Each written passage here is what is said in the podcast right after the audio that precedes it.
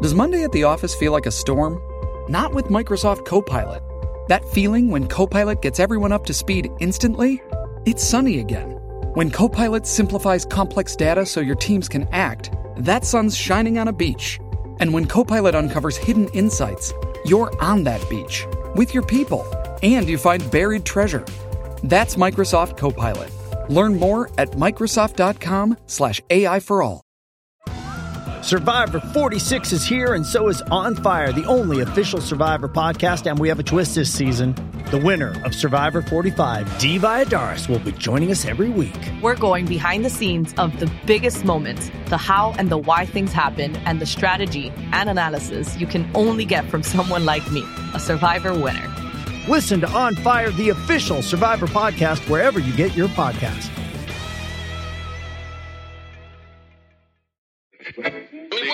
What's Pro Football Focus doing? Last week they had Brady. This week they got Brady.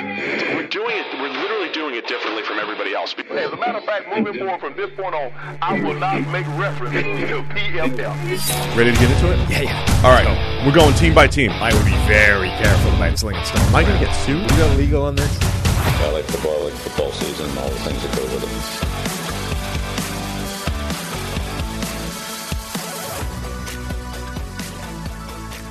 Welcome into the PFF NFL podcast. Steve Palazzolo, Sam Monson, live ish here on a Friday afternoon. Excited about what we have coming. Live to tape. Live to tape. Yeah. yeah, yeah. Live to tape for those for those uh, who understand at home. Uh, special thanks to Trevor Sikkema, Mike Renner, filling in for us admirably yesterday, breaking down Mike Renner's mock draft. Go watch it. Go listen to it if you haven't already. Uh, most people do because it had mock draft in the title. Yeah. And that's um, Draws that in the people. Yeah, it's not clickbait, but it's bait for sure. People click on it. Clickbait, but it's bait. Yeah.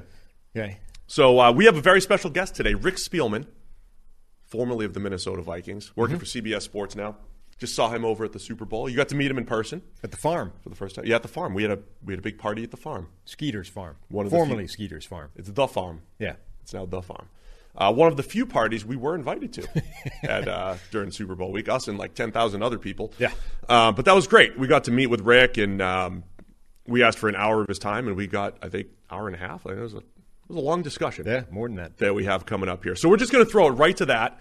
Um, but first, I need to tell you what this is brought to you by. So talk for a second here while I forgot to pull up my ads. Well, it's brought to you by the wonderful people of Western Southern, right? The studio. It's always is. always powered by Western Southern. Hence the plaque on the wall behind us. Thank you for talking about their greatness while I talk more specifically about the read that I haven't memorized yet. Hmm. But our listeners have. The PFF NFL podcast is sponsored by Western and Southern Financial Group. While you focus on your roster moves, Western and Southern helps advance your money moves. Buying your first home, planning to start a family, wondering how to make your money grow?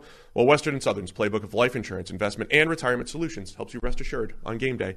Team up to team up to understand needs and address goals with a game plan built just for you. Get started at westernsouthern.com slash PFF. So there we go. Special thanks to Western and Southern. Good to be back in our home studio. So let's go right to our interview with Rick Spielman, and then we'll come back and uh, talk about it just a little bit. All right, we are very excited to be joined by former Minnesota Vikings general manager Rick Spielman. A return to the show. Sam, you weren't here Nope. when uh, Rick and I got to chat last time. Rick, welcome back, man. Yeah, hopefully it'll go a lot better with Sam in control now, and we'll be able to uh, actually share knowledge of uh, the draft process and everything going on in the NFL. Somebody's got to keep Steve in line. I, we got great feedback from our last discussion, Rick. A lot of people loved, you know, some of the, the inside football that you could uh, that you could bring to the table. So let's let's start with some of the coaching hires. I think just like from a process as a whole, um, you're the general manager and you're working with uh, ownership and everything. What does the the head coach process look like for you, and um, what are you looking for in a head coach? First of all, and then we get into some of the specific hires. Yeah, no, I think in general you have to sit with your ownership group and decide what does your football team need, because there are a lot of good coaches out there, but just like when you're selecting a player to fit your scheme, you're trying to select a head coach that will fit, you know, some of the culture that's in your building, but you need to change that culture. That's probably why you had a coaching change. But what direction does your football team need to go? So, in a lot of the coaching hires that I was involved with, the ownership gave a directive on this is where we're at as an organization. This is what we need to improve on in whatever aspect of the organization, whether it's culture in the locker room, performance on the field, which is probably a uh, given, um, how you're going to build the roster. And then you kind of lay that out, and then you start to identify candidates that may fit that profile. I think the most important thing is to go in with a very wide view and not a narrow view. Uh, so you don't. I never believe that you want to say, okay, we need an offensive coach, or we need a defensive coach, or we need this. Let's look at all the candidates because you don't know. And once you get through the interview process, it may surprise you on a guy that, okay, he wasn't our top candidate, but after we went through this process with him, he is definitely have to be considered for the job. So I think it's changed a lot too with the NFL being more involved and trying to um, make sure that um, the minorities out there who deserve a chance get an opportunity and not just check a box because there's a lot of very qualified, not only minority coaches, but minority personnel people that need to get their chance.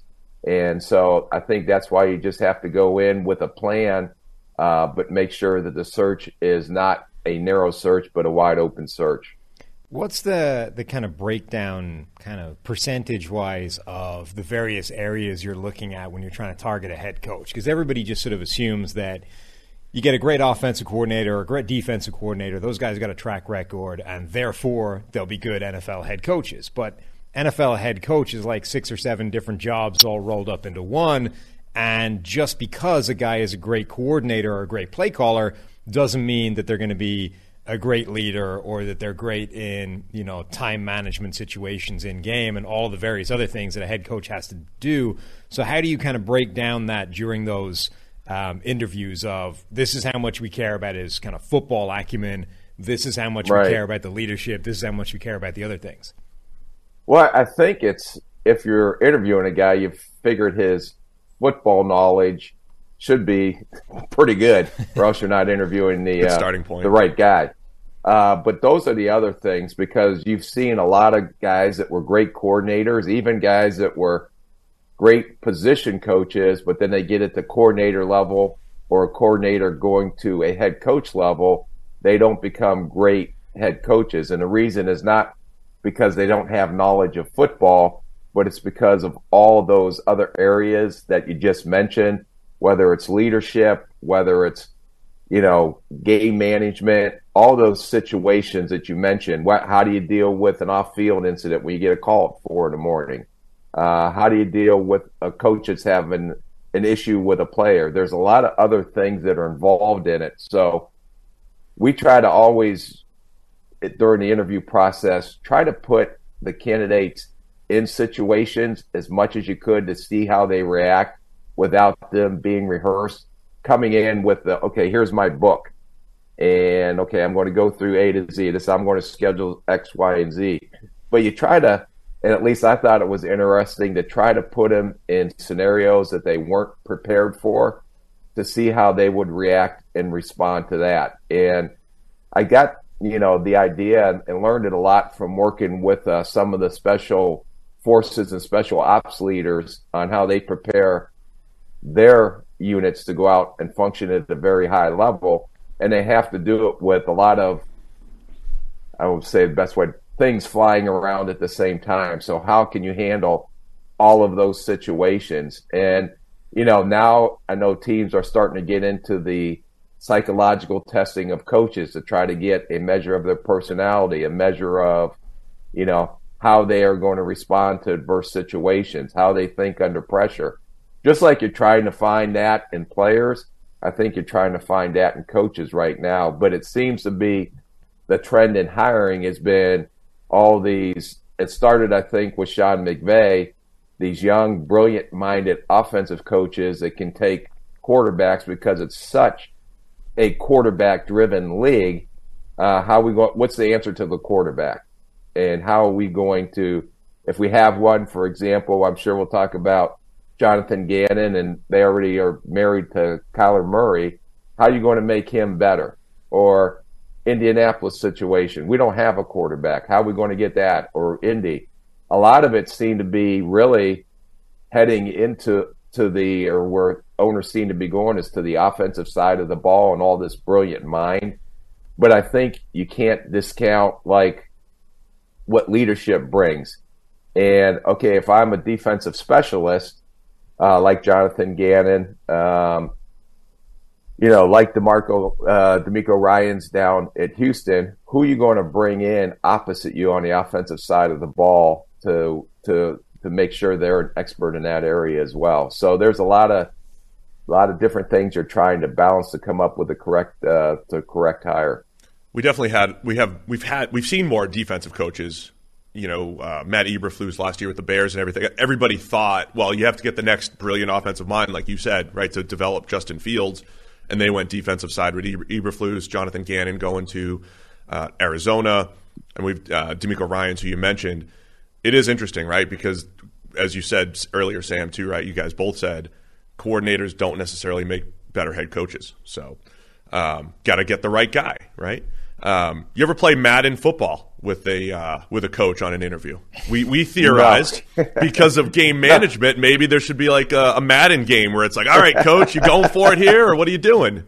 No, I brought out the old electronic board that you used to line up all the little guys on, and it vibrated, and it's okay. It's six two monster stack. What are you going to do?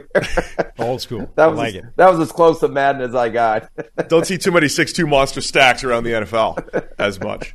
Sam, do you have anything else on the on the coaching front? No, just uh, obviously a lot of speculations going around right now with Eric Bieniemy and the success that Kansas City has had, but why Bieniemy can't seem to get a head coaching job to the point where he's taking what a lot of people seem to, think is a lateral step, if not a step backwards, going to be potentially offensive coordinator at Washington. You know, without obviously, I, I would actually disagree with you and look at it as a step forward because I and maybe you disagree with me, and that's why we're here on this show. And uh, I look forward to any disagreements on what I'm saying with you two. Uh, but he's been under Andy Reid, yeah. and he's done a great job with Patrick Mahomes. But Patrick Mahomes could make, and I'm not discrediting Andy Reid because I think he's a Hall of Fame coach and what he's able to accomplish, not only in Philly but in Kansas City. But if uh, EB Eric Bieniemy can go, let's say, to the Washington Commanders, who they have at quarterback, Sam Howell. That's the only. I'm, I'm assuming they're going to uh, release Carson Wentz just uh, for cap purposes and to move on. And I think they made a commitment to Sam Howell.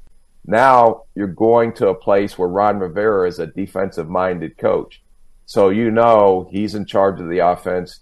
You know he's calling all the offensive plays.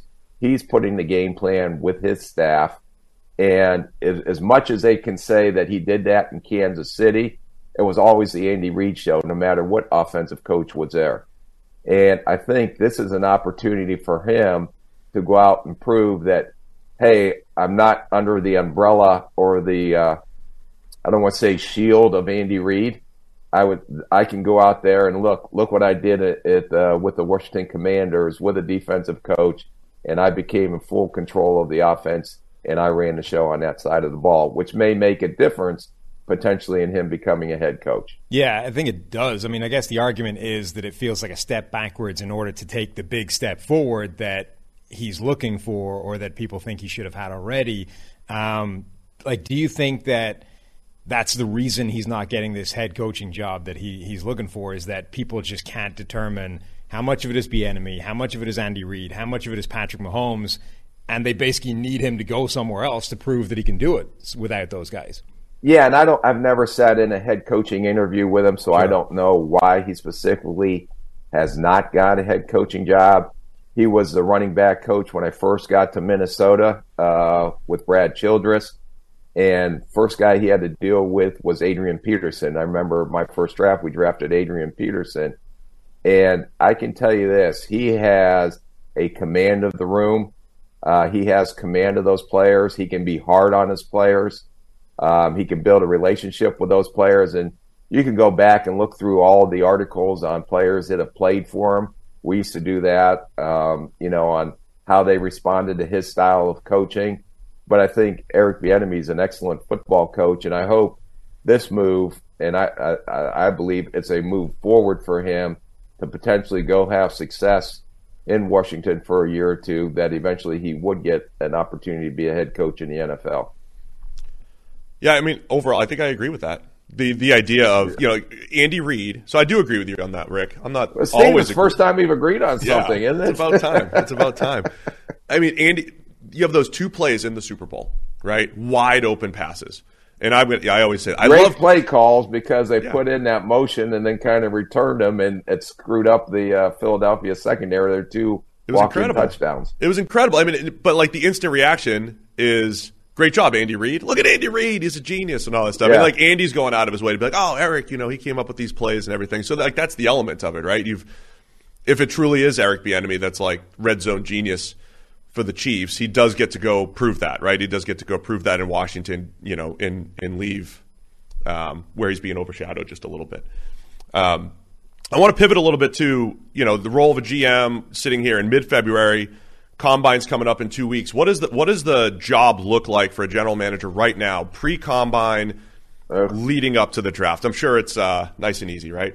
Yeah, no, we're just doing podcasts most of the day. You know, just jumping on wherever we can. So, Yeah, just stealing an hour here and there in between evaluating players. How much do you know about the draft? Like, what are you preparing for? What do you what do you what work needs to get done heading into well, it, it depends where you're at in your organization. If you just hired a new head coach, uh, my responsibility was helping uh, the head coach hire the staff, but I was doing all the coaches' contracts.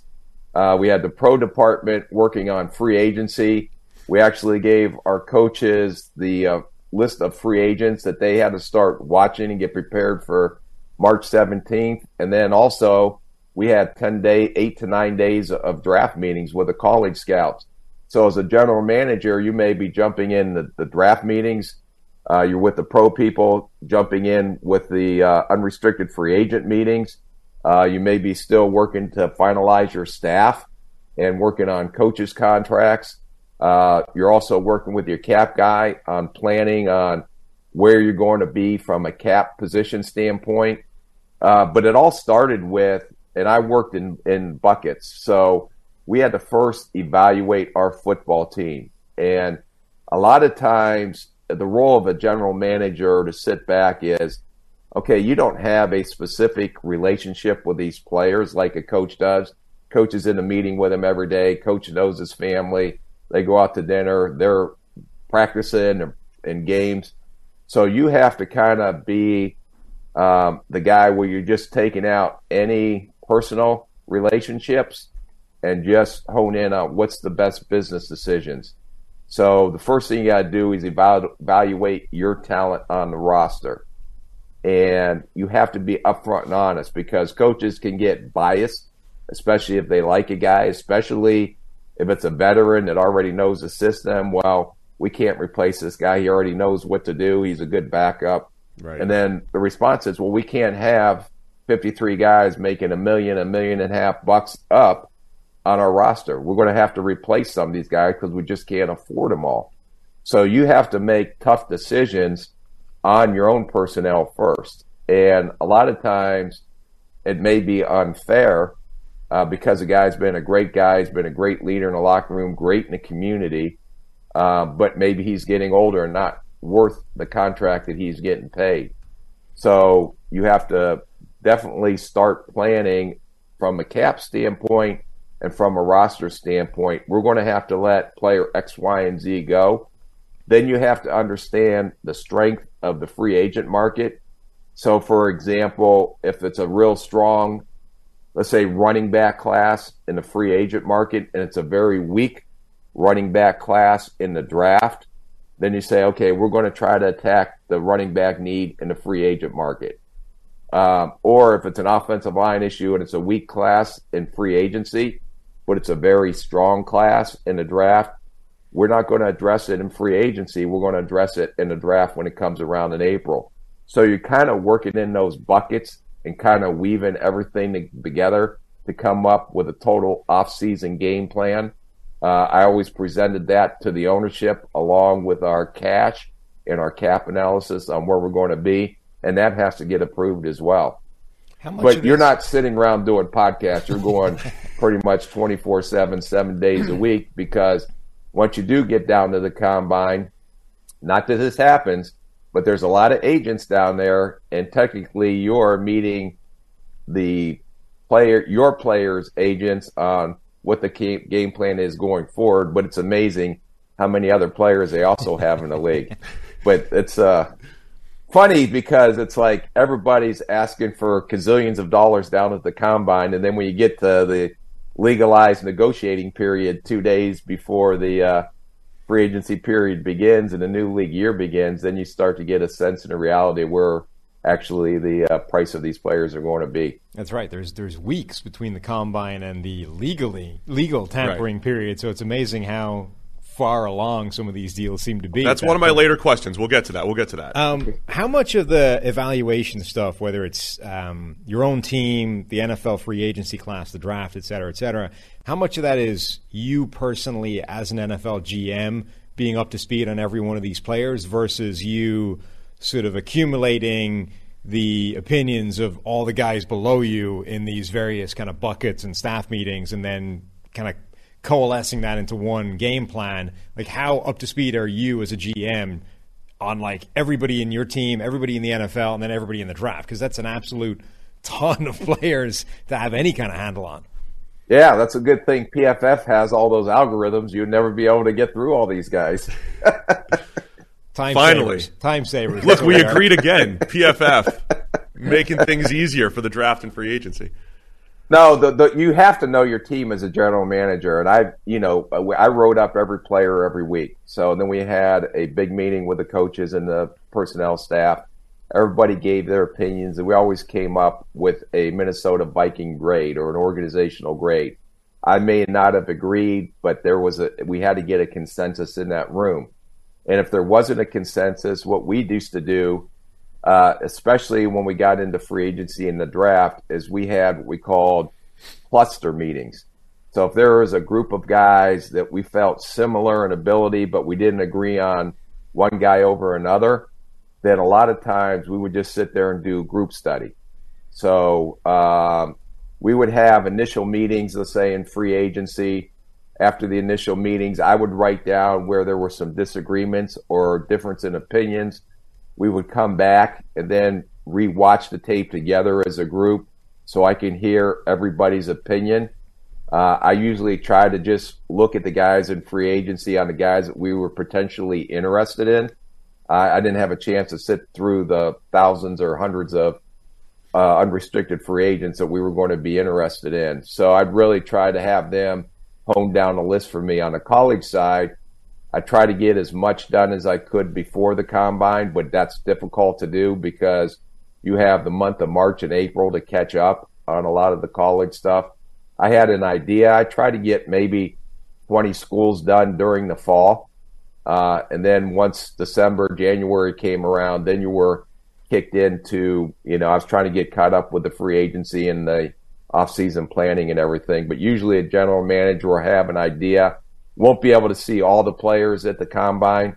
I made sure I saw the top four rounds at least before the uh, before the draft came around. If there was any outliers out there that came up through our meetings, and I'd try to go back and, and, and look at them as well. Yeah. So how you touched on it a little bit, like how much is actual actual scouting as the general manager? I, I think as a fan, you're like, oh, the the the general manager is just going to evaluate players and then pick them. And you're describing a complete, obviously, a completely more complicated scenario where it's like I'm an information filterer, basically.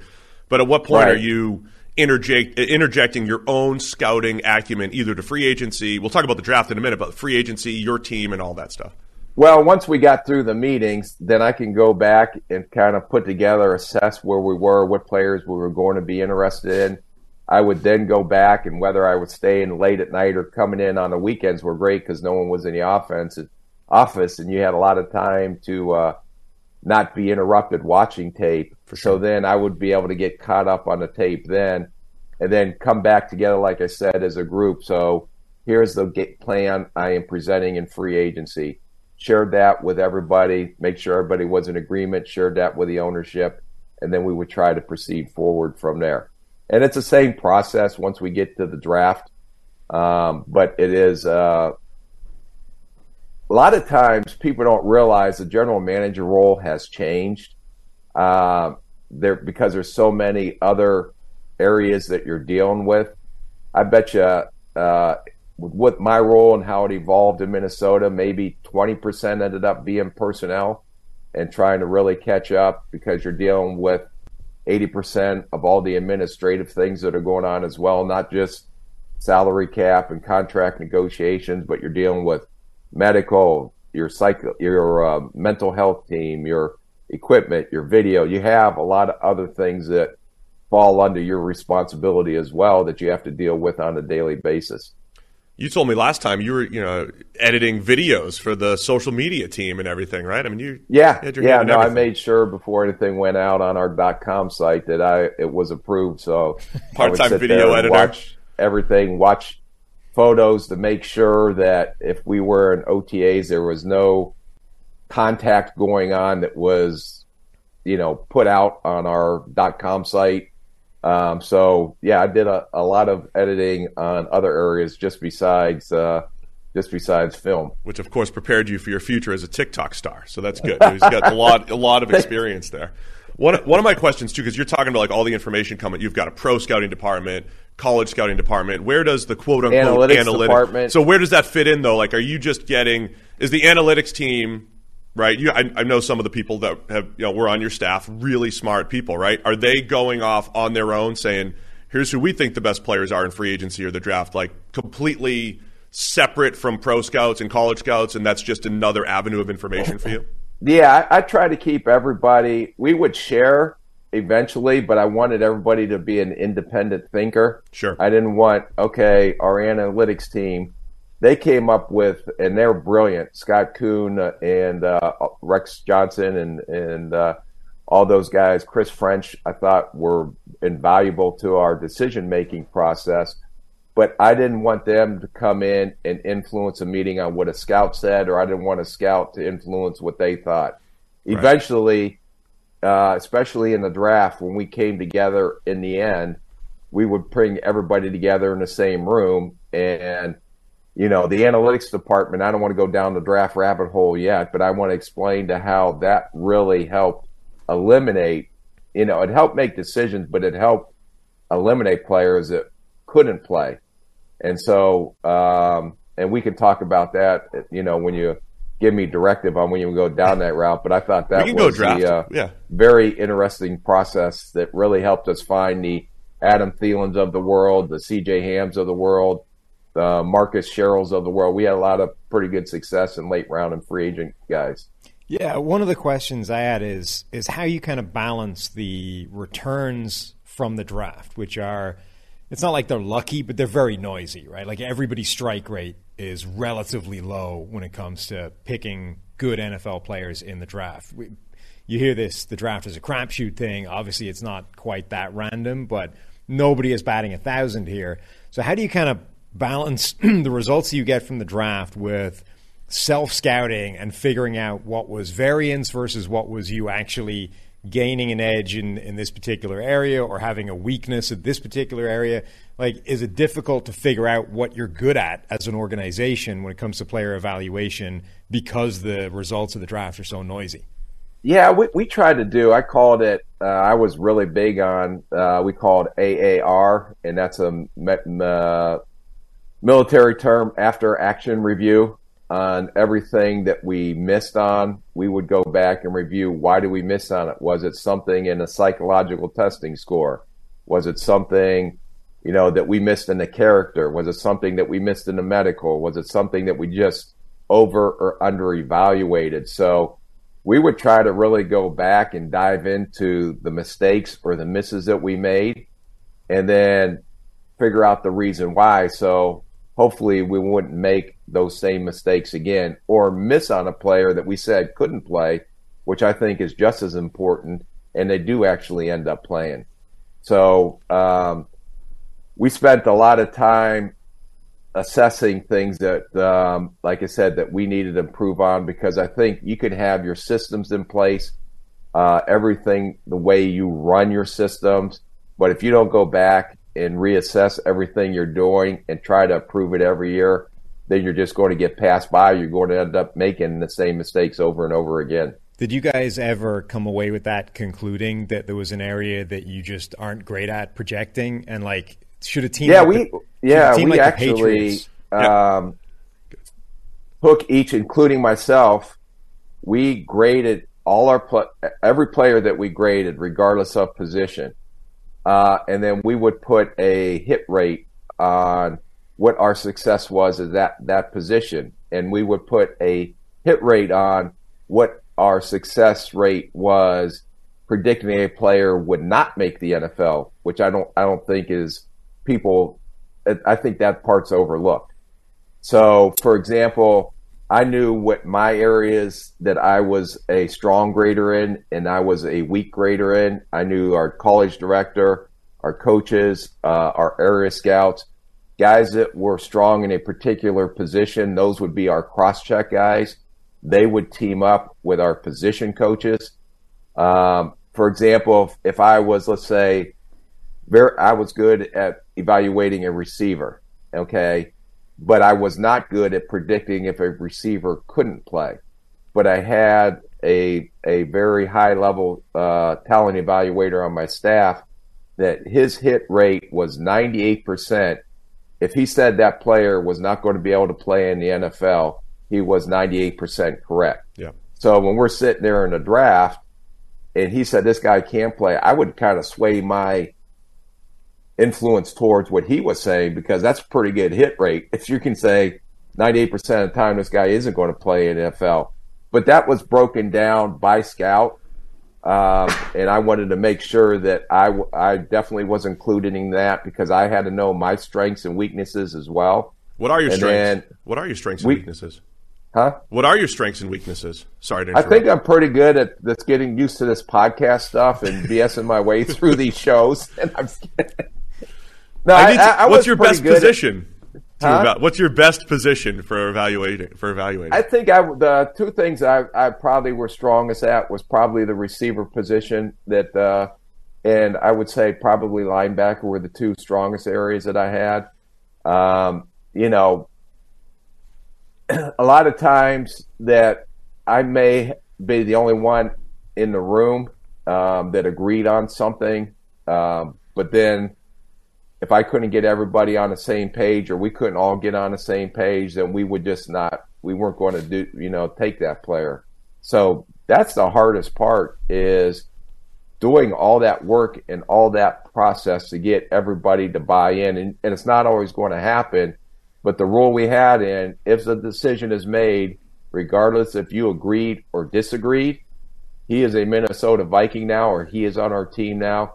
So it's everybody's responsibility to make sure that that kid has the best chance of having success when he shows up for our in our organization. You need to go and consult for the Patriots and teach them how to draft receivers because they, they don't appear to be very good at it. Oh, I had my time. share of misses too. Believe me. well, that was so. That was like the first off. We had a our, our old boss used to say, "Disagree but commit." Right? You could disagree, but you got to commit once a right. decision's made. and right? if you don't have total buy-in, then the kid has no chance. Yeah. So the the reason why we asked that question was maybe drawn from the Patriots, right? Like they have a history of just not like they're a great organization, but they have a history of just missing on receivers in the draft. And the question was like, would you ever say we're so bad at this, we're not going to try it again? We'll go to free agency, we'll trade, we'll do this other stuff, but we're just not going to draft a receiver. Or do you say, okay, we have to we have to figure out how to be better at this over time? That, that's what everybody, that's what coaches do in the off season, right? They're trying to figure out how do we get better running the football? How does our schemes get better? I think it applies to the same thing on the personnel side. If we keep missing on this particular position, how do we get better so we're not keep missing on the same damn thing? Or what are we doing that we're not seeing that everybody else is seeing? And try to delve into that. And that was a lot of the uh, summer projects that we did after the draft. So does your um, first off, if you paired with PFF, you know, I, I, I'd say our strengths are more in the trenches and um, you know O line, D line, and we had you know our weaknesses might be wide receiver and linebacker.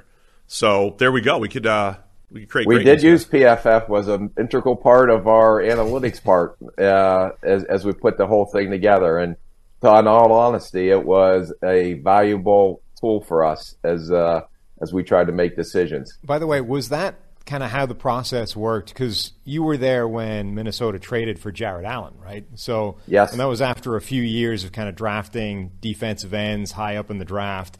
None of them really worked out, and then it felt like institutionally. Uh, yeah, Vikings, I don't know if I drafted any defensive ends. My first draft was Adrian. No, but it felt like sort of institutionally the Vikings just kind of felt we've we, we haven't yeah. gotten this right for a few years. Let's just go for the guarantee that is Jared Allen being a superstar and trade whatever it takes to make that happen.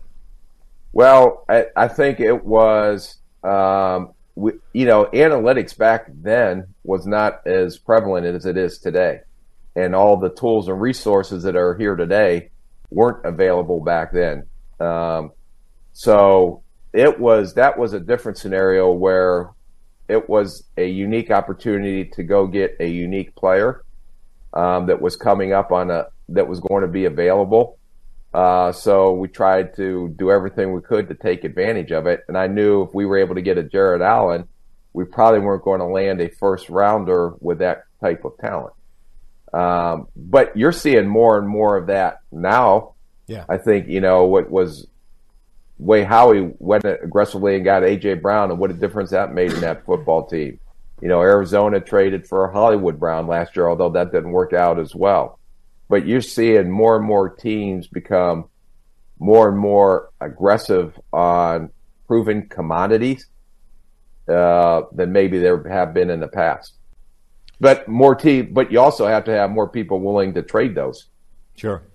Yeah, I mean, there's 32 teams right now, so the idea of putting a trade together, right? The Eagles are at a different spot in their team building process than the Titans, right? So you're just trying to find matches, right? It's like we're right. we're positioned to be more aggressive, whereas this other team might be positioned to accumulate draft picks or whatever it is, right? It, it does seem like yeah. there's a lot of different strategies from organizations. How do you work that?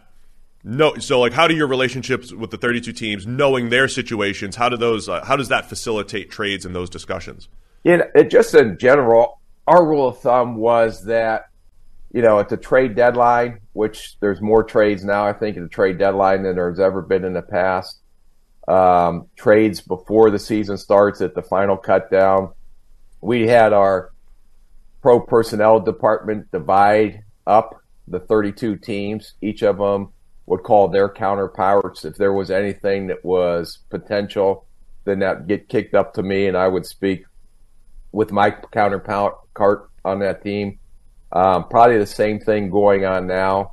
The uh, biggest, the fun, I won't say the funnest, the most time the talk started, we're coming up in a couple weeks at the combine because everybody has just been through the process that I have described with, okay, assessing their team, where they're at cap wise, what direction they're going to go to improve their roster for next year, who may they want to potentially trade.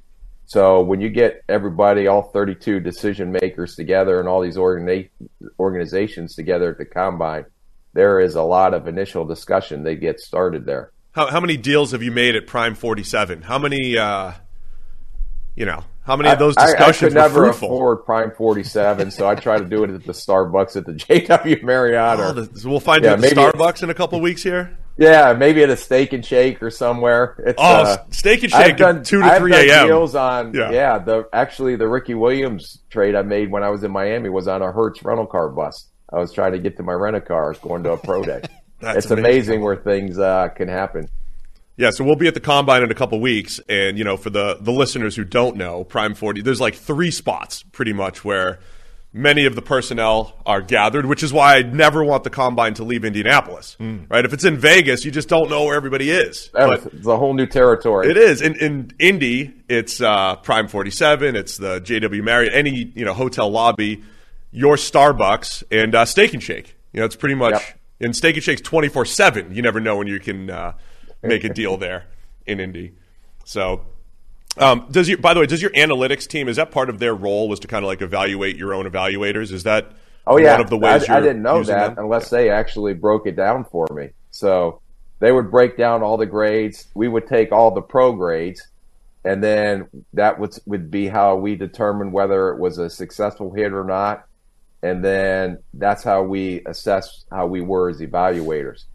So, um, but you know, some of it could be where a two gap nose tackle may be a very Pro Bowl type player in one specific scheme, but if he played in another scheme and a scheme potentially we were running, he wouldn't be as an effective a player because his skill set didn't match the scheme. So you can't also forget about marrying the scheme set up with the uh, the player's skill set as well. What did you use to define success? Right, because if you're saying, "Hey, what's our hit rate?" Well, what, you're hoping to get starters right in the first three rounds. Uh, you know, if you get lucky, you can get some in the fourth and fifth rounds, uh, which we had some success doing. Uh, I think, you know, and I don't know if it's changed or not. If I think it was around maybe 11%, 10% of a hit rate in the later rounds in college free agency. But to me, if a hit, if we found a player in the seventh round that was a role player that helped us win games on special teams, that can fill in and maybe get you through a game or two, we consider that a hit rate yeah. because that's a player that's helping you win in his specific role. Now, every once in a while, you get lucky and get a Stefon Diggs in the fifth round or, or you know, an Everson Griffen when he was rolling in the fourth round. And there's various reasons why they were there that you take a swing. Um, but hit rates were guys in those later rounds of free agents that came in and can fill a role on your football team. Didn't have to be a starter, but actually helped you win games in that particular role. How? Real quick, I just sorry, I just I want to follow up real quick. Uh, when you're because you're if you're evaluating the rest of the league too, because you have grades on all these players, you want to know how they did elsewhere. What about evaluating those hits? Because it feels like football does focus on starts more than right. other sports. Like this guy started right, that which is you know one way of measuring. Well, things. there's guys were, that there are bad starters that, though, right? Like there are guys that, that are not starters, right? They're starting out of default, so you can say that's so how, why the grade. How are you so judging important. that? How are you judging? Like, so if there's a tackle who's like the worst tackle in the league, but he's starting, how are, are, are you saying? Well, this guy's a backup. Yeah, how are yeah, you we're, we're basing it based on how our staff graded him as a pro. I so, okay. So he could be a start. You could say he started 14 games in a league, but he's no more than a backup. Yeah. Uh, he just had a start out of the. Of, that's the only thing they had left to start. That doesn't make him a starter in the NFL we define starter as a guy that you can go out there and line up and win 17 games with. Okay, yeah. And then a backup is a guy, there's specific areas of backups where, hey, this guy could come in, start six or seven games, hold his own, but eventually he's going to get exposed if he has to go up, especially against what we referred to um, as Pro Bowl type players or really good players, red and blue players in the NFL uh, eventually he's going to get exposed. But he can hold the fort, if you want to say, for five or six games so your starter gets back. How far out are you guys managing your salary cap? Because sometimes it feels like teams are kind of continually surprised each free agent period by their own deals that are coming due or that, that players that need to be signed or have their, their money rejigged. And then how, how much of a kind of constriction is figuring out the quarterback contract and all that because you've got so many different ways now of teams juggling that the biggest piece on the salary cap. You've got the Mahomes deal, the 10 year, you know, half a billion dollar contract. You've got these five year or even the Kirk Cousins deals, the shorter, fully guaranteed contracts. Like, how does that whole world work? We tried to plan out three years as much as we could. The third year is a little etchy because you, you can't predict if a player is going to have a, an injury. But as the, the, the whole thought process process was, if you can draft well, those are the guys that you want to extend. And we did a lot of extensions uh, in, in Minnesota. And we did them before they got to the last year of their contract. Almost everybody that we felt was a core player that we drafted, we were they we would extend, and then we would supplement with free agency on areas of needs.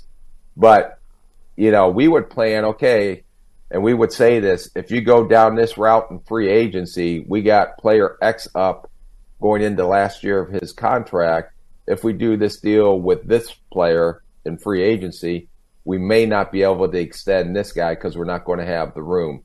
or resources to do that. So you're always balancing out, okay, as you go through your roster planning, and usually coaches, they were just honed in on what do we have to do this year. That's all they were worried about. But as a front office, at least the old school way is you always wanted to make sure you had a competitive team year in and year out. And you always wanted to make sure you had enough resources that were going to be available a year or two for now from now, especially if a Justin Jefferson is going to be coming up for a, a new deal or guys like that. So those are the things that you tried to predict going forward um, and make sure you had enough room to be able to retain your own players because those are the players that you knew the best. Those are the players that came up in your system. Those are the players that you didn't mind playing because you knew what you were paying for. What was the thought process with the the Kirk Cousins deal being a little bit shorter, fully guaranteed? It was, you know, it's unique, you know, compared to other NFL deals when you guys signed him coming it, off the NFC Championship and everything. Yeah, that was unique because a player like a Kirk Cousins at that age, at that position, never came available on the market. So the market dictated what the contract was going to be uh, because there were a lot of teams involved in that. Um, and it was a fully guaranteed contract, but if we weren't going to do it, someone else was going to do it. Yeah. And so we felt that coming off the NFC championship game, I mean, Case Keenum had a great year for us.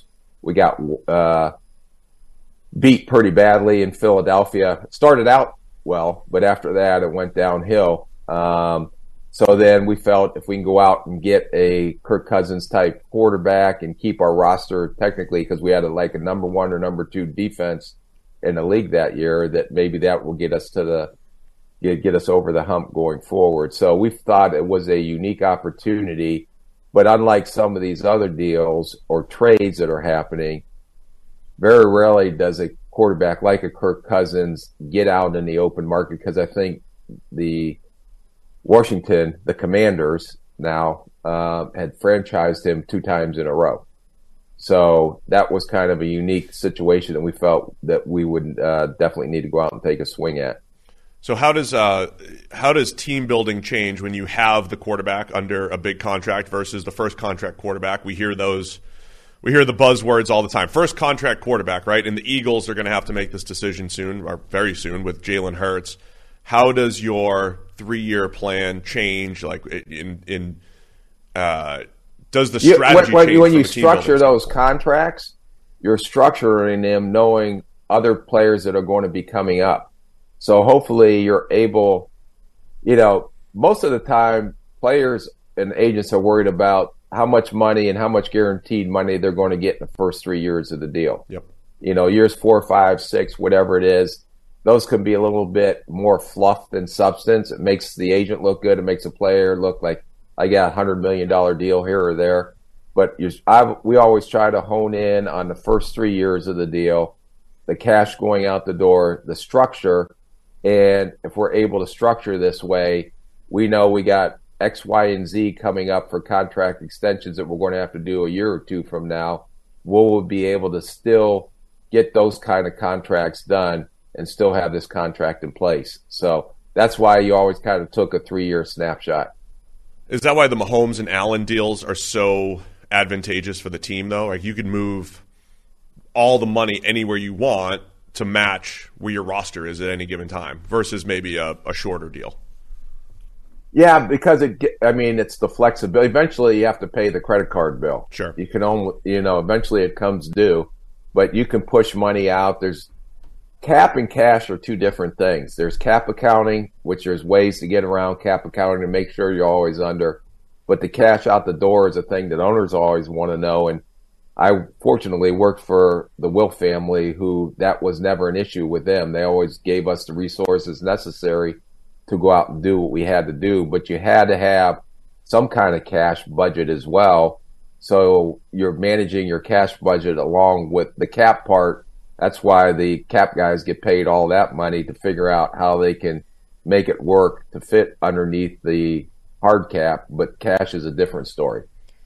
How many uh, how many owners in the NFL do you think that that isn't true for that. Are, I, I don't know. I've year. been very fortunate, uh, especially with the Wilf family, um, that they were never, uh, did never, never said no to anything that we wanted to try to do. And we had to try to get football players in. They were very good at uh, providing everything possible and all the resources necessary. List the top five cheapest owners in the NFL. you would know. Put it in your uh, algorithm. You can tell me.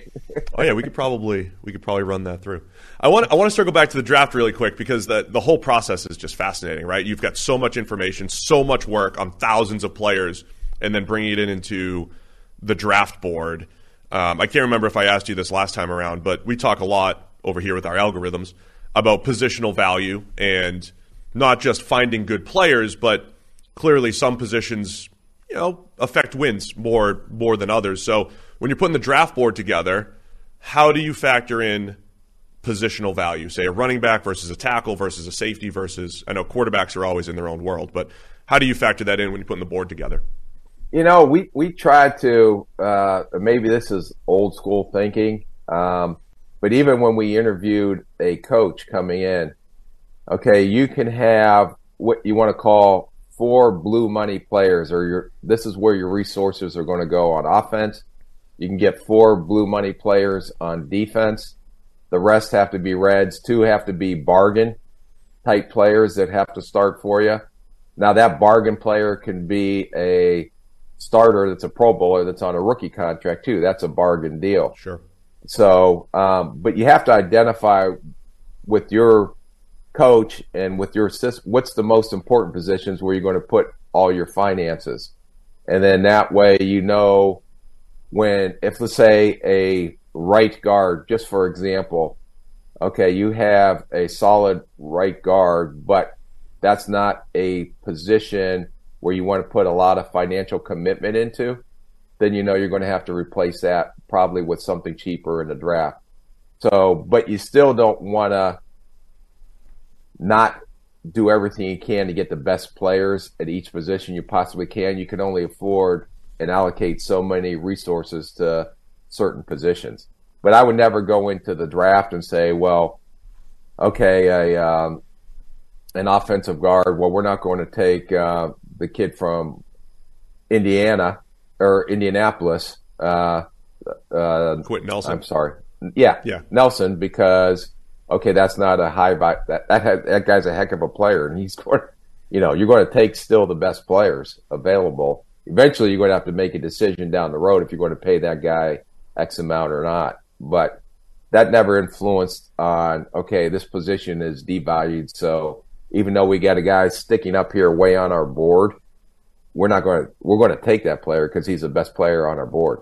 So you would always take the best player on the board, regardless of like how how outweighed that position value might be if he's that good.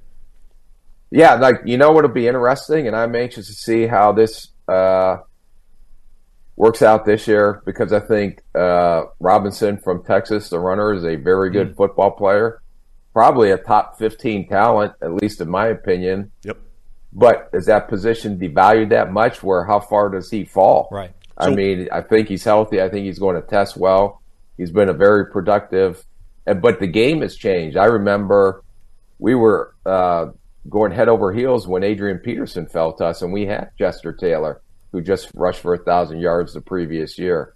But do people devalue the running back position so they can go get, you know, and get lucky and hit on a? I want to say lucky. I'm going to give them credit. A Pacheco in the seventh round, or someone like that. And I think this year's running back class, there's a lot of depth in this year's running back class that you can get good value throughout the draft. But if Robinson's staring you at the face and he's the best player on your board, but you don't value that position, do you take a lesser player even though that guy's staring at you because of the position? So that's what I'm asking you. What do you do? I'm asking you. What's oh, your algorithm? I wouldn't say? do. So I would. So I guess my question do you, is: do, I, do you have any answers for me? I do. Can yeah, I, I wouldn't. I wouldn't take. I wouldn't take Bijan. I would let someone uh, this year in particular because you mentioned a couple uh, minutes back, many minutes back. But I think the market analysis. I think it depends where you're drafting. Like if if that's the question at pick number twenty, I think it's a very different question than it is at pick number five, right? Sure, yeah. So I, I think it depends what draft spot you have because that changes what the opportunity cost is potentially relative to other players. I would, I would, tr- I love the idea of trusting your draft board. What I'm trying to figure out is when you're putting the draft board together, right? The the Saquon Barkley thing a couple years ago when Dave Gettleman said he's a nine, right? He's a nine player in our system. I've I've only graded two nines in my life. Okay, that's fine. He's the best running back prospect you've ever seen potentially. Does that mean he's the best player in the draft? Or before you put the board together, you're saying, but he's also a running back. Therefore, that's the 15th best player. I have to put him at 15, or I have to put him at 20. No, you can't. You, I disagree. You cannot do that. You have to grade these players according to how you see them and their ability. But the board, but the board's like your draft. There's a difference between your draft grade, which is how good is this player, and your draft Right. board, which is your strategy, right? It's like your this is the tactic we're bringing into the draft and where we would draft these players, right? Aren't shouldn't those things be different, or are those things different?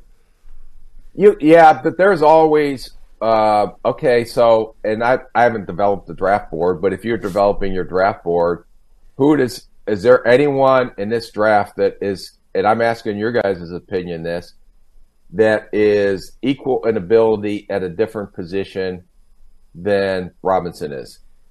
Is Tyree Wilson is he as good or better at his position as a defensive end than Robinson is as a running back? Is CJ Stroud better at his position at quarterback than Robinson is at running back? I'm, I'm asking you guys that. I think Bijan might be the best running back. He might be the best player at his position in this draft, right? Relative to his own position.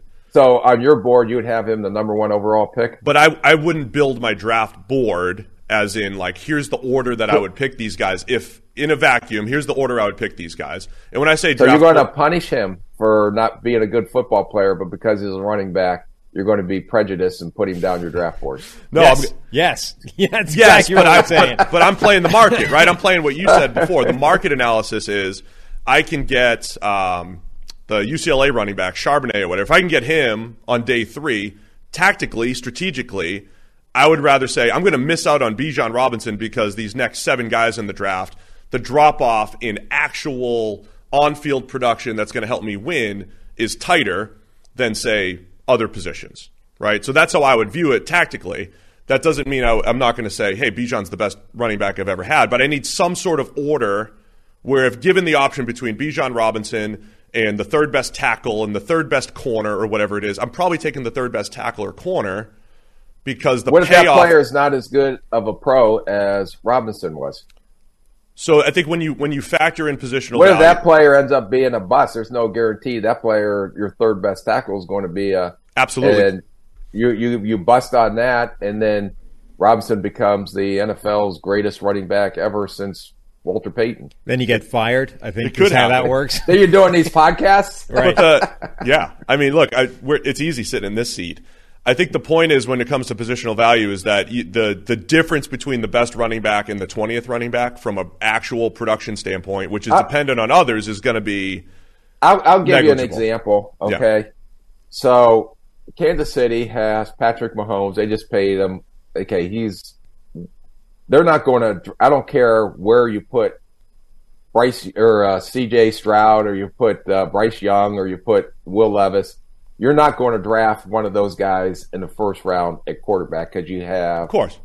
Patrick Mahomes. So that's just common sense. I mean, people would like look at you like you had three eyes coming out of your forehead if you drafted uh, one of those guys and you have Patrick Mahomes as your quarterback. So I could see that part, but I'm just saying if you needed a running back, and I, I just remember I, that that draft we didn't need a running back. Although now I'm saying it's a lot different because we running backs were pretty prominent back then. Everybody wanted to run the ball and play good defense.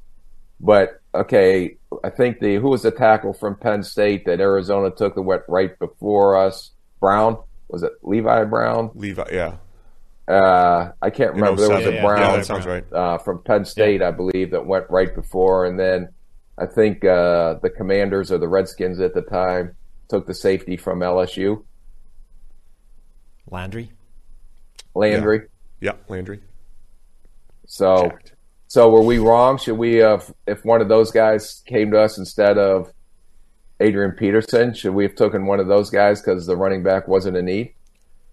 I think it depends. Again, it depends on how you're evaluating success, right? If if the goal Was is Adrian a bust? Is that Oh, what no, you're saying?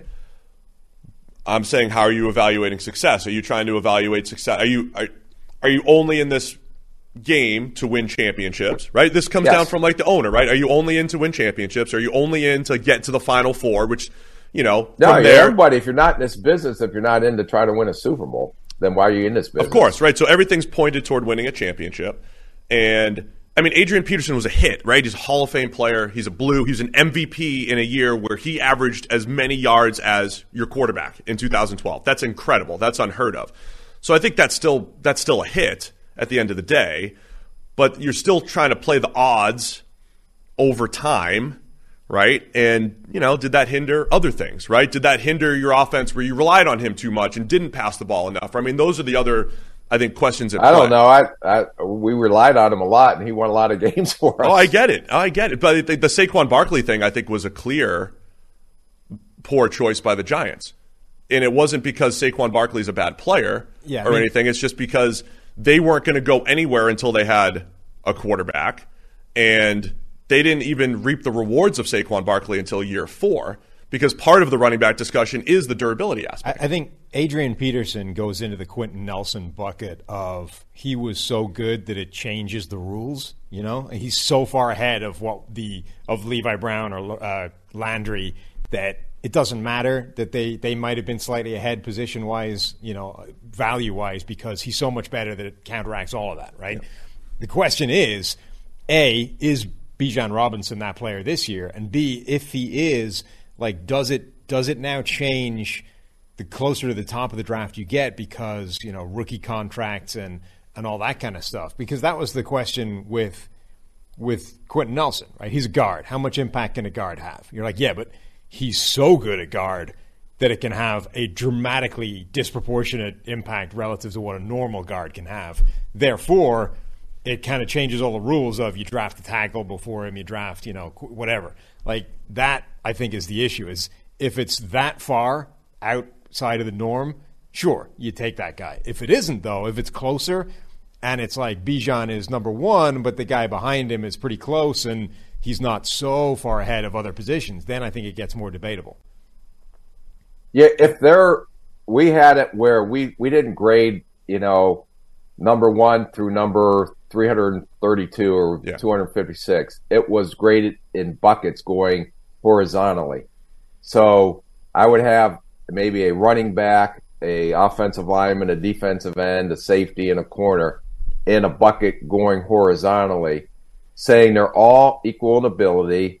Now you take the best player for your need for your team, Right. Whether it's the running back, Yeah. so that way you never got stuck. Where if you had player at eighth on your board, and then the next player was sixteenth on your board, in a horizontal board, they are equal in ability. But if you look at it vertically, Yeah. okay, it looks like I'm have an owner sitting next to me. Well, you got a guy at number eight, you're taking a guy down here at number sixteen. That makes no sense to me whatsoever. But when you put it across like this, because they're equal in ability, then it gives you the opportunity. Okay, I we got to go get this offensive tackle instead of this running back. Just- that makes sense? Yeah. Just how high did you guys have Adrian Peterson graded? Because he was one of those guys that was always talked about as he could have come straight into the NFL out of high school. You know, he was he's he's the last generational running back prospect. Like Bijan might be the best running back since Adrian Peterson. That's the kind of conversation. Well, they have. said the same thing about Barkley, if I'm not Sure. mistaken. Yeah. How high did you have Peterson uh, graded then back then? He was high. he was high on our board. Yeah, that's fine. he, No, he the was like, yeah, 35th. the horizontal board is what I'm talking about, though. I Yeah, we reached. the horizontal board is the is what I'm talking about, though. That's like the He's up at. He was in the top level. Yeah. We thought he was. He was that unique. yeah. I think it, I think there's a difference between if you know that you know that you're getting a, a blue right, the blue chip player, and Blue- that's the debate, right? Um, Very few times are that top level horizontal because usually you're saying I'm predicting, which no one wants to put their arse up on the line to predict that that guy is going to be a future Hall of Famer. It's oh yeah, he'll be this, but Yeah. we we had him up there in the Hall of Fame category, and that's rare that we put someone up that high in that area. So I, I think the debate when it comes to positional value is let's let's if I make this statement and you agree with it, how would you apply it? Okay, if I said you you could have a, a, a solid corner, a good starter at corner is more valuable than a blue chip running back. If I made that statement and you either whether you agree with it or not, how would you apply that to the draft process? And then like, do you agree with that? Um, I don't No, if if I have the running back here in a in a horizontal board higher or in a category higher horizontally, and then I need a corner and it's t- down two levels on our board. Why would I not take the best player available? Because you got a better chance of hitting on that player than you do reaching for a need, like you're trying to say, that is not as good of a player. So this is why you're not a GM yet. I'm not reaching on a need because I've got I live in this optimum world, Rick, where I'm going to fill all my needs in free agency, and I'm going to go into the draft, and I will select the best players. I'm going to fill all my needs in free agency, and yet the phone or re-signing, right? And yet the phone still hasn't been ringing. I don't. I don't Well, get it. well, I was in on the Jets job five years ago, and you know we could have done that. If you fill all your needs and then you draft the best player, I I agree with drafting the very the best players available, but I keep coming back to like how do you factor in some positions do help you win football games more than others, right? Right. And so how do you factor that into who the best players are, right? It, Usually, when you develop your board, there is enough talented players that come out in the draft where there will be multiple position players that are graded at the same level on your board that you will be able to fill a need that way or your positional value. yeah. So if you have a running back, like we talked about earlier, a offensive tackle, a corner, a safety, well, the running back may be devalued. So I'm saying this offensive tackle is as good because he's in the same category as the offensive tackle. Now I'm taking the offensive tackle. It's a better, it's a more needy position or a position that that that is harder to find. Looking at the quarterbacks in this, This is draft- exhausting arguing with you guys. I know that's what, that's what we do. We try and grind people down so they just give up. We should wrap it up soon before he. Uh, I got a lot of durability, so we can go. Looking do at you have the a tea time or anything to get to here? I know you golf a lot. no, I saved my whole day for this PFF. Let's just go. Let's go for three hours then. That's what we do here. looking at the uh, the rookie quarterbacks in this draft, how scared would you be of Bryce Young's size? Because when I'm at you know all these NFL events and you're walking around, the one thing that strikes you is how freaking huge NFL quarterbacks are as a general thing. You know these guys are all six five, they're 230 pounds, and then you get Bryce Young, who might genuinely be smaller than I am, and that would be And how tall are you? Like 5'11", 180. That's I think that's what we're talking You're about. five six. I saw that. I saw the breakdown. You're five six. I'm not five six. Stop it. Stop. Didn't he look I'm like he was lying. five- need to get an official measuring stick in the uh, PFF offices to measure everybody coming in. I will Because line Steve up says he's probably this second. six six. He's only six four, and probably real I'm life. six ten. I am a real six ten here. Yeah, real. Yeah. So, how scary is it that Bryce Young might be my size? Uh, uh, can you play like him? Then No, I'm not not, concerned. at all. My my tape is much worse than Bryce Young's. I, I I thought Bryce Young was unique, and he may be the exception to the rule. And you don't want to always have these exceptions to the rule. I think the undersized part of it will be concerned more about the durability, but uh, I think he has so many unique skills, and I got an opportunity to see him play live twice. I saw him play in the Mississippi game. I was down at the Sugar Bowl, and what he does on the field is rare for his size. Um, just his poise, his ability to move around his pocket, his vision, his anticipatory throwing ability. He throws receivers open. Um, his accuracy, uh, his playmaking skills. If he was 6'2", 6'3", 210 pounds, everybody I think would be saying this is a generational quarterback. Agreed. There's no question. The only reason there's hesitation because of the size, and if we do invest this high a draft pick on this player, is he going to be able to be on the field because of durability concerns, or do we waste our pick? Not off his ability, but because he's not playing because he's hurt or injured. And the, the flip side of that is, do you think the teams that are scared of that are going to gravitate towards like Will Levis? Well, I'm just saying if uh, Bryce Young, and that's this what's this is why it's so fascinating this process. If Bryce Young ends up playing like a Patrick Mahomes, and Will Levis ends up playing like a Mitch Trubisky, then that's you know, okay, I went with the size guy, but I, I always, I mean, Bryce Young to me is just an uncanny ability to play that position that I rarely had an opportunity to see. Um, just on the unique instincts that he has for the position that I don't think can be coached. So, so I would take it definitely, especially if I'm Houston, and I know you know I'm learning about this mock draft thing, which is fascinating to me now oh, that I'm man. in this side of That's it. That's how you get the page views, Rick. That's how you get all the page views, mock drafts. No, I got to rip Ryan Wilson on CBS on our podcast yesterday. Nice. For his mock draft. I'm just the uh, analyzer now on how bad these mock drafts are. oh, it's great. It's great. Even when you have a good mock draft, everybody tells you it's terrible. It's really great. oh, yeah. But that's what drives the site, right? Everybody thinks you're horrible mock this makes no sense. Some of it makes no sense to me at all. well, you're just like any other fan because they, they, they think it's all terrible. So is Bryce Young your top quarterback? Is that the guy that yeah. you would take? Nope. Yep. No hesitation, no question, no nothing. I heard you. So the way you described that, right? Because you mentioned he's the outlier. Bryce Young would be the outlier, but that's if you're using size as like the baseline, right? But hearing you describe him, what if you flip the script, right? And you said Bryce Young is so good at all these quarterback things. And then you said Will Levis. I don't know where exactly you evaluated him, but let's say you think he's below average at all the quarterback things that you want, or average, or whatever, however you you stack that.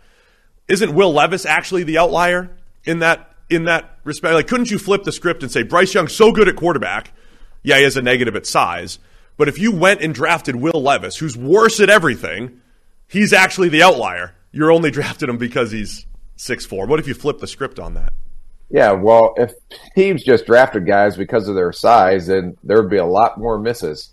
Yeah, that's I, and I'm not going to argue. I, I love your algorithmic attitude, but you still have to watch the tape to figure yeah. out if these guys can play or not. And that's what I'm. All I'm saying is, at the end of the day, when you watch the tape, I think a lot of people are going to come to that conclusion, right? Which is that Bryce Young's a better, a much better football player. Which the great. Yeah, no, that's all Levis I'm saying. Is just too inconsistent. Now right. you see the flash. Like I did more. I really liked him on 21 tape. I didn't like him on this year's tape. Yeah, you know, but you see the arm talent. You see the accuracy, although the decision making is somewhat questionable. Can that be corrected with coaching? Can that not be corrected with coaching? He's a good athlete. He made plays with his feet. You know, then you're going to start, people are going to start making excuses. Well, this year he didn't play as well because he didn't have as good an offensive line or he had a bunch of young receivers. But to me, he had a new offensive coordinator. It's amazing as you go through this how many excuses or things that you'll people will start to come up with to try to justify why maybe he didn't play as well. You know the thing, if we could be, are we allowed to be honest on this podcast? Absolutely, full. Uh, radical candor is what we believe in here, Rick. radical candor. I just were, was, and I don't know if he's injured or not, so I apologize if he was injured. But when you're battling to prove everybody that probably didn't think you played as well in 22 and you opt out of your bowl game uh, now, if it was injury, I completely understand. But then you had an opportunity to go down in the Senior Bowl. And do you think that that would have been with the quarterbacks and nothing against the quarterbacks down at the Senior Bowl? But if Will Levis would have showed up at the Senior Bowl, the spotlight that would have been put on him and what he could have shown with all that attention placed on him, that, hey, don't forget about me. I know everybody on the Bryce Young and the CJ uh, Stroud trade but there's a Will Levis train coming it's getting ready to hit you right in the mouth. I had an opportunity to go do that. I'll be interested to see if he does anything at the combine or if he waits to throw at his pro day. And maybe I'm old school thinking and I am correct and I apologize if he is injured or was not healthy enough to compete in any of that stuff. But from an old school approach, if you have an opportunity to go throw the ball out in the schoolyard, let's see who wants to go out there and play regardless.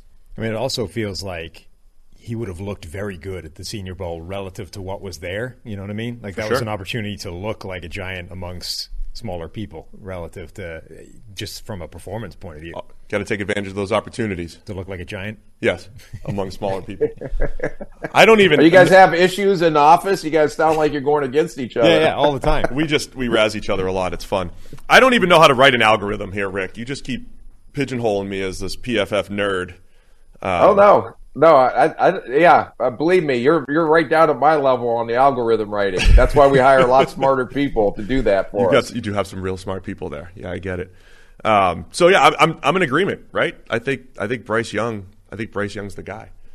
Um, you have any last questions, Sam? We got to let Rick go at some point. No, I think that was good. How, oh yeah, let's. Uh, one other element of the Will Levis stuff, right? This is a man that eats bananas without taking the peel off them. He puts mayonnaise in his coffee. How much does that stuff scare you as a, a former NFL GM? He can spit on it. He can stand on his head and spit wood nickels. If he's going to win football games for us, I don't care. Even if it's the fourth. really. Oh, I wanted to ask you about just. if I had some of my quirks out there, the uh, I wouldn't. I would never got a job. Let's wrap it up with this. You've been uh, evaluating the draft and everything. You've watched about 150 plus prospects, I believe, last time we spoke. Any players that you like in this draft or guys you want to highlight? Um, yeah, we do a little segment, and I don't know you guys. Uh, again, I appreciate everything that PFF uh, does for me, uh, but uh, there's just some guys that when you watch tape, you just you enjoy watching them on film, and I take out I know there's going to be all the combine numbers and all everything else coming in, but you know, some guys you just sit there and sometimes I just don't see this or the guys kind of make a, but just some guys that really popped out to me. And I'll just name a few. I've got a list, uh, but like two running backs that kind of really stuck out to me. Now your algorithm guys may disagree because I'm just going off a tape. Um, but uh, Eric Gray from Oklahoma, I thought was one of the most violent runners in college football that I saw this year. I know the biggest question will be speed on him. Um, and his counterpart, uh, Brayden Willis, the kind of the I've never seen a tight end H back take direct snaps uh, as a uh, Wildcat quarterback, and I thought he was just one heck of a football player. What now? You just got to figure out what to do with him. Um, Tyjae Spears, who showed up at the Senior Bowl, but when you watch tape on him, especially in that USC game and that bowl game, he was exciting to watch. Good algorithm guy for me. Is yeah. he a good? How's my algorithms compared to my uh, guys I like? I got to check. You're gonna have to correct me. The uh, no Spears good. That's good. He's he's high in my model here. That's the so. only one so far. I got to check. I don't know off the top of my head with Gray. I'm gonna look. All right, and then just this a couple of these defensive ends, and I need to. I'm doing this because I want to practice their names. Nice. So, Northwestern yeah. coming up. All right. So Northwestern is my number one. I watched him in the Nebraska game. I, you may think I'm crazy, but he reminded me some of Boogie uh, Basham, who uh, Buffalo took when he was at uh, Wake Forest. Um, uh, the Tomiwa Adebawore. Sounds good to me. I haven't tried it. I haven't practiced yet either. Better known as Tommy. and He's like six That's one what, with thirty four inch arms or something, right? Is that what? Yeah, I and I thought he really popped out, this, especially when they moved him down into three technique. Yeah, and uh, kind of the other guy that really kind of stuck out to me that I thought was fun to watch was the Kansas State kid, Felix. Are you ready for this? You guys don't have drum rolls or anything. We can put one in. Yeah, we can get one. and you DK Uzomah. I, I feel they're yep. they're back to back in PFF's uh, rankings, and I feel like Mike did that just to put the names together. Yeah, there you go. So our, our PFF draft board, which is uh, half half algorithmic, but mostly Mike Renner's. Uh, where do we have those uh, the two defensive ends? Uh, they are forty five and forty six in the big board. There we go. I like it. Yeah, so, and, it, and uh, I think Byron Young, the the same thing. Uh, that guy that's going to go inside from Alabama. Which one? There's and two Byron not, Youngs, not, which is even more confusing. Huh? There's two Byron Youngs in this draft on the defensive line, which is even more confusing. Well, I'm going with the Alabama, Alabama one, the okay. uh, Tennessee one. Perfect. And then Ty- Thomas Incoom was another Central Michigan kid that kind of popped out to me. It was kind of fun to watch on tape. Now, uh, Incoom is uh, he's real high in the draft model over here. Real high. Really? Yes. Big sleeper. Strong sleeper for us. Because I don't think I don't know how high he's going to go. The uh, Would draft. Though. Okay. The Sight way, unseen. The way that he described the uh, the Oklahoma running back Eric Gray is interesting because to me, the success that Isaiah Pacheco had this year is based like almost 100% off that violent, over the top style of running that just jumps out from him relative to any other running back. So if Gray brings some of that to the table, that's that's a pretty interesting uh, sort of thing to highlight. Yeah, Pacheco was Wow, steal. if I got approval from PFF, boys, I'm kind of like excited about Well, my. you, you uh, got approval from us. We have no idea what we're doing. evaluations. Uh, well, I'll run my draft model by you off air sometime. You could you could tell me what you think. I'll show you my hit rates and All right. uh, everything we're Just remember, they got to play the game. Yeah, well, it's all based off when they actually play. You know that we watch film here, right? you know that the grades come from more film watching than anyone else in in the world. We watch 30 man hours per game over here at PFF.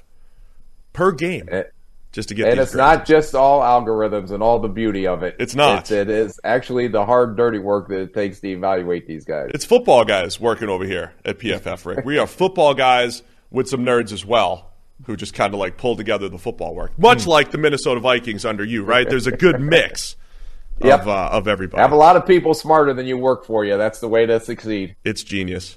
Well, you've been very gracious with your time, even though you've got nothing to do. But we appreciate you uh, joining. tell tell everybody where they could find all of your work right now. Uh, CBS HQ, we're doing a lot of stuff. They just started my uh, podcast with Ryan Wilson called With the uh, First Pick, which is going. They just upped it to twice a week. We're doing it on Mondays and Thursdays. Uh, doing some stuff with a 33rd team, and then I will not let you know what my other consulting jobs are with. But those are the two that are publicly known. How would I go about getting a, a consulting job with a team? How do I get somebody to trust my opinion here during draft season? How do I get How one many of those? team? How many teams use PFF? All 32, but I want to, you know, I want to make a Isn't little extra. that isn't that a consulting gig? I It mean, is. What do you want? I want a little extra side hustle. I want, you know, I'll give them the little extra secret sauce on the side here. So it seems you know a lot of a lot of guys are getting interest in the coaching world or GM like Dan Orlovsky, right? He's been talked. Teams are talking to Dan based off his work on TV and the things that he's saying. For you, I would suggest the exact opposite approach. Just stop doing. don't say anything on these- Right. don't say a thing publicly. Hide your takes from the world so that they don't see your betting record. I've seen Orlovsky. Orlovsky's out there ranking the top five quarterbacks of all time based off film since 2000. Uh-huh. Like he didn't even see Joe Montana play, and he's getting job offers. Orlovsky's got some of the worst takes ever. Yeah, and he's getting job offers. But he didn't set like a record-setting pace of game picks this year. Rick, In I was real bad at wrong picking games this year. I was real bad at predicting games. That's why I love the media. You can be bad, no one cares. Nobody cares. At you. you won't get guess, fired. Guess what? I'll be picking games next year too. It's great. God willing, of course. Rick, thank you so much for your time. Appreciate everybody. Go, everybody go check him out and follow him on TikTok as well. Go find Rick on TikTok. Yeah, I'm- I'm not on TikTok as much anymore. It's, it's Oh. on. I got a Twitter handle they made me get. Oh, you're Nice. on Twitter? That's our world. Yeah, yeah, I'm a Twitter guy now. Do you have more followers than us now? Where That are would be you? rough. no, I just started it. This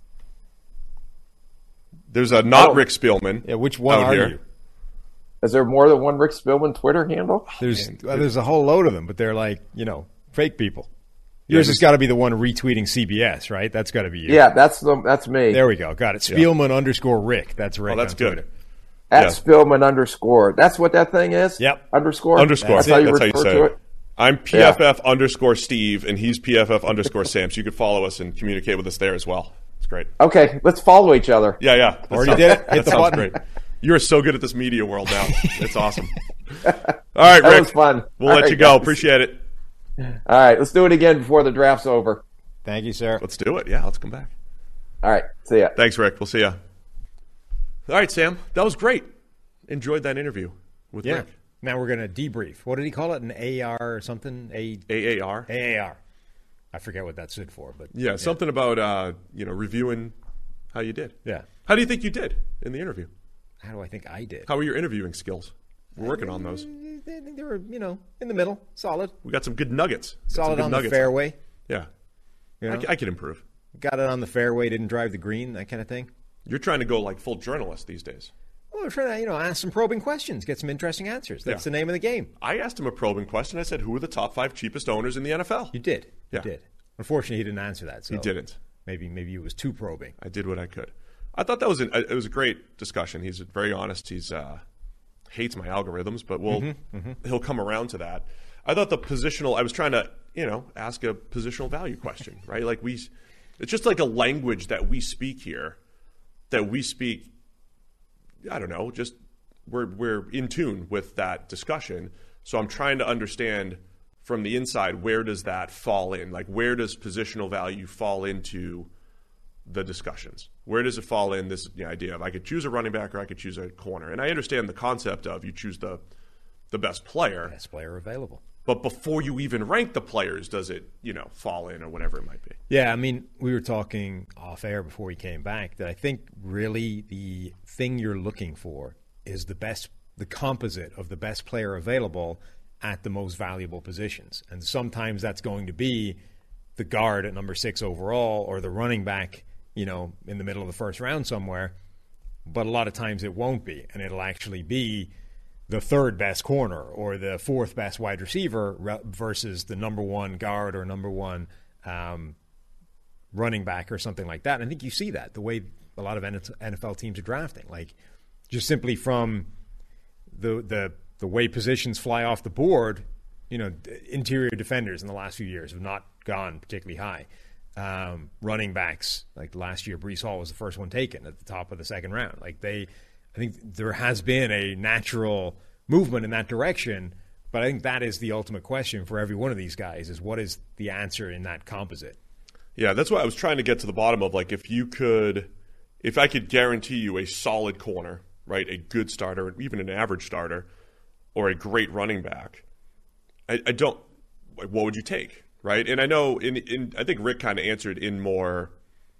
He a- actually answered in like probabilistic terms too, which is interesting, right? Like, um, nerds, the analytics people, speak in probabilities, but I think scouts are essentially speaking in probabilities too, right? Like when you say this guy's a blue or this guy's a nine or, or this guy's a great prospect, you're not only saying will he, here's the thing he'll return on the field, but there's a high chance that he'll return what we expect. And it, what I'm trying to figure out is how much evaluators only focus on hit rate, batting average, right? I, my, here's my example. Uh, Do they focus too much on batting average and not enough on slugging percentage? Okay? Do you get that? So batting average is just the rate at which you hit, right? Get a hit. But slugging percentage values doubles more than singles, triples more than doubles, and home runs more than triples. Is that the more important number, right? Whereas an evaluator is going to say, I'm four for four. I got, I hit four singles, but there's actually value in the in going one for four with a home run. Okay, those equate. But instead of going three for four with three singles, hitting a home run is more valuable in slugging percentage. Yeah, so I one mean- guy goes three for four with three singles. One guy goes one for four with a home run. In slugging, the home run's worth more. Should evaluators be thinking about that? Not hit rate, but actually the value of your hits. Yeah, I mean, without wanting to uh, put words in, in his mouth, I think a guy like Rick Spielman would be very reluctant to overcome any kind of significant difference in prospect grade with position value type of stuff. If it's even, you know, if it's even vaguely far apart from a this guy is better than this guy point of view, it's going to take a lot for them to go, well, we're not, we're going to take the worst, quote unquote, worst player because he plays a more po- important position. Like, I think even you heard sort of the, a lot of the ways he was talking about, well, well what happens if we pass up on the guy that was really good? Like that, I think we've talked about this before. Like, I think that's a powerful motivator for NFL teams and, and evaluators. What if we don't draft the guy that's really good? What if we screw that up? Like that to me is almost it, I it feels like NFL people generally are terrified of that mistake more than they are taking the guy that didn't work out. They're terrified of missing the guy that does because of something that was, you know, maybe silly. You know, like why did we pass up on this guy and it turns out he's amazing? That feels like maybe the most powerful motivator to these guys. Yeah, and I, uh, you know, one of the most recent examples though is the Eagles had one of the worst player eval misses, right, of the last couple years, which was not taking Justin Jefferson and taking Jalen Reagor instead. But I think because their overall process is sound and they're picking the right positions and they're valuing players properly, they overcame it. It, would still be better to have Justin Jefferson on the team, but they overcame it. And you know, so I, I don't think it's. I guess if I was, if I did get that consulting job with a team, I think I would encourage the the decision maker that you know maybe hit rate is less important than um, it's not even being riskier, you know, risk appetite. It's just you want to hit more doubles and triples, and it's okay if you miss on players because everybody's going to miss on players, right? It's so like it's so multi-layered though that it's, it's like it's, it's there's a reason why the draft is the hit rate is as low as it is, right? Because the entire thing is incredibly complicated. But like when you go back to the Bijan Robinson conversation, it isn't just in a vacuum. It's obviously relative to other positions, but it's also relative to the contract that gets slotted with the first round rookie deals now. It's Yeah. not like it used to be in multiple ways, but now, like if you draft Bijan Robinson at number 20 and he becomes a superstar, the contract is good. Like it's actually, it ends up being an absolute bargain for you, even if he's he, like, it's like Najee Harris is middle of the league somewhere in terms of contract value. But Saquon Barkley is not because he's drafted at two overall. Right. So that whole dynamic changes as well. It's like even if this guy is a star, at what point does the contract become so much that it's still not worth it? And that I think is is a changing element to all of this. Whereas, you know, if you get a superstar at number uh, Sauce Gardner, immediate All Pro, if he ends up being that for the next few years, the contract is at number four overall is, is going to be big, but it's still a bargain relative to the rest of the NFL corners. So I think that's an extra element in this that you have to factor in as well. Like, at what point up the first round does the contract change the dynamic for these quote unquote lower value positions? So there's there's the contract value. There's the fact that maybe a star running back isn't as valuable as a good wide receiver or a good corner, right? The third thing, the thing I was trying to get to the bottom of is like, where does draft strategy come into play? Does it come into the ranking of players? Does it come into like when you get to the pick? So the idea that if Bijan Robinson is on the board, the fact that maybe you have seven other running backs behind him, let's say close, right? You have seven second round running backs in this draft. When does that come into play in the decision making process? When do you say it is actually better to get a lesser corner because we'll fill the running back need later, right? And you know, he hinted at the market analysis aspect. Every team has to do that. You go into the offseason to say, here are the free agents, here's our current team, here are the free agents, here's the draft board. Where do we want to fill our needs? Where's the market? And the market for the running back is so strong this year, Yeah. both free agency and the draft. So where in the draft process, even if you're at 20 and you're like in a vacuum, Bijan at 20, 25 is not bad. But maybe in this draft, where there's six or seven other running backs that you'd be happy with in round three, like where does that come in the process? Like where does, does that show up in the draft board? like this even even forgetting the fact that there's 31 other teams involved in all this just setting your own draft board with all of these various factors is a freaking nightmare Yeah. you got to evaluate all these players then you've got to figure out what the market looks like for all these different positions then you got to figure out where how the contract slotting in the first round and beyond fits into the the whole thing and you've got to adjust for position value and then right at the end of it all you got to try and figure out where the hell everybody else ranks these people as well so you can adjust for that kind of thing like how long can we wait on this guy because we know other teams don't value him as high this is awful i would hate this job you're trying to sign up to be Yeah, this is fun. This is awesome. I right, but like my first step, I'd like to be uh, you know college scouting director or something. You know, just start with run the college grades, run the pro grades. yeah that part's might be. It is. It's a it's a lot less stressful. As he said, it's about twenty percent personnel now, Hmm. which is uh, it's twenty percent personnel, which is hundred percent of how people evaluate you. yes Right? Nobody's evaluating how well Rick Spielman edited the videos that go on Vikings.com, which Not was part of his job, Yeah. apparently.